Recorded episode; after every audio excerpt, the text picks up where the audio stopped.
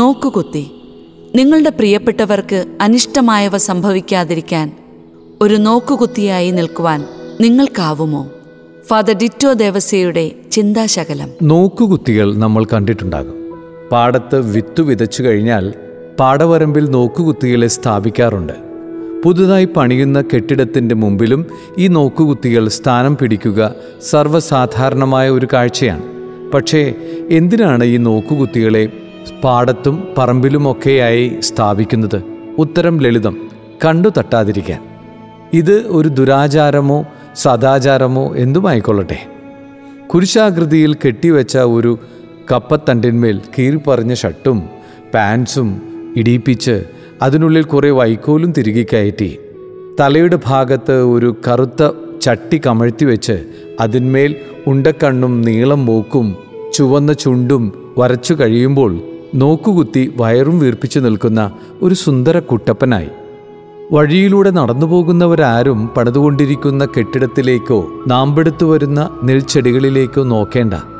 ദാ എന്നെ നോക്കിക്കോ, എന്തും എന്നോട് പറഞ്ഞോ എന്ന ഭാവേന തലയുയർത്തി നിൽക്കുന്ന നോക്കുകുത്തി, മഴയത്തും വെയിലത്തും ഒരുപോലെ സംരക്ഷകനായി നിൽക്കുന്ന നോക്കുകുത്തി.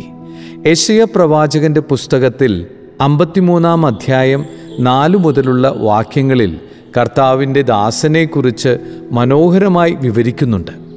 നമ്മുടെ അതിക്രമങ്ങൾക്കു വേണ്ടി മുറിവേൽപ്പിക്കപ്പെട്ടവനും നമ്മുടെ അകൃത്യങ്ങൾക്കു വേണ്ടി ക്ഷതമേൽപ്പിക്കപ്പെട്ടവനും തൻ്റെ ക്ഷതങ്ങളാൽ എനിക്ക് സൗഖ്യം നൽകിയവനുമായ കർത്താവിൻ്റെ ദാസൻ എൻ്റെ മുമ്പാകെ ആകാശത്തിനും ഭൂമിക്കും മധ്യേ നാട്ടി നിർത്തപ്പെട്ട ഒരു നോക്കുകുത്തിയല്ലേ.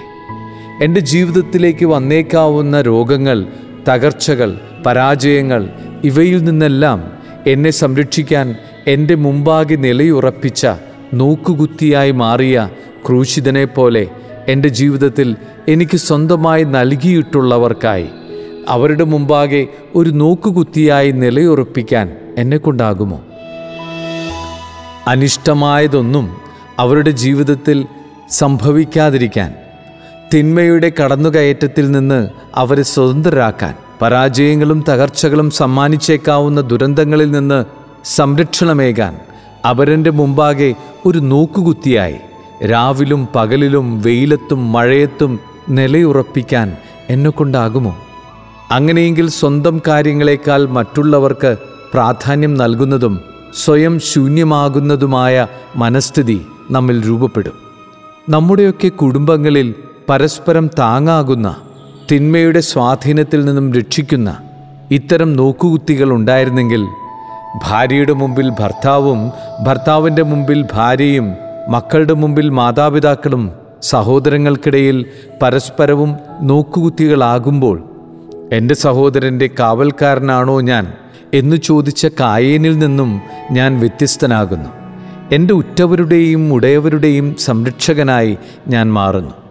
വെറും മുപ്പത്തിമൂന്ന് വയസ്സുള്ള ഒരു തച്ചൻ ഈ പ്രപഞ്ചത്തിൻ്റെ സംരക്ഷകനായി മാറിയതുപോലെ മനുഷ്യജീവൻ്റെ ഘാതകരാകാതെ സംരക്ഷകരാകാൻ നമുക്ക് ശ്രമിക്കാം. ക്രൂശിതനായ ക്രിസ്തുവിൻ്റെ ഗന്ധമുള്ള അനേകം നോക്കുകുത്തികൾ നമ്മുടെ ഇടയിൽ പിറക്കട്ടെ. സർവശക്തനായ ദൈവം സമൃദ്ധമായി നമ്മെ അനുഗ്രഹിക്കട്ടെ.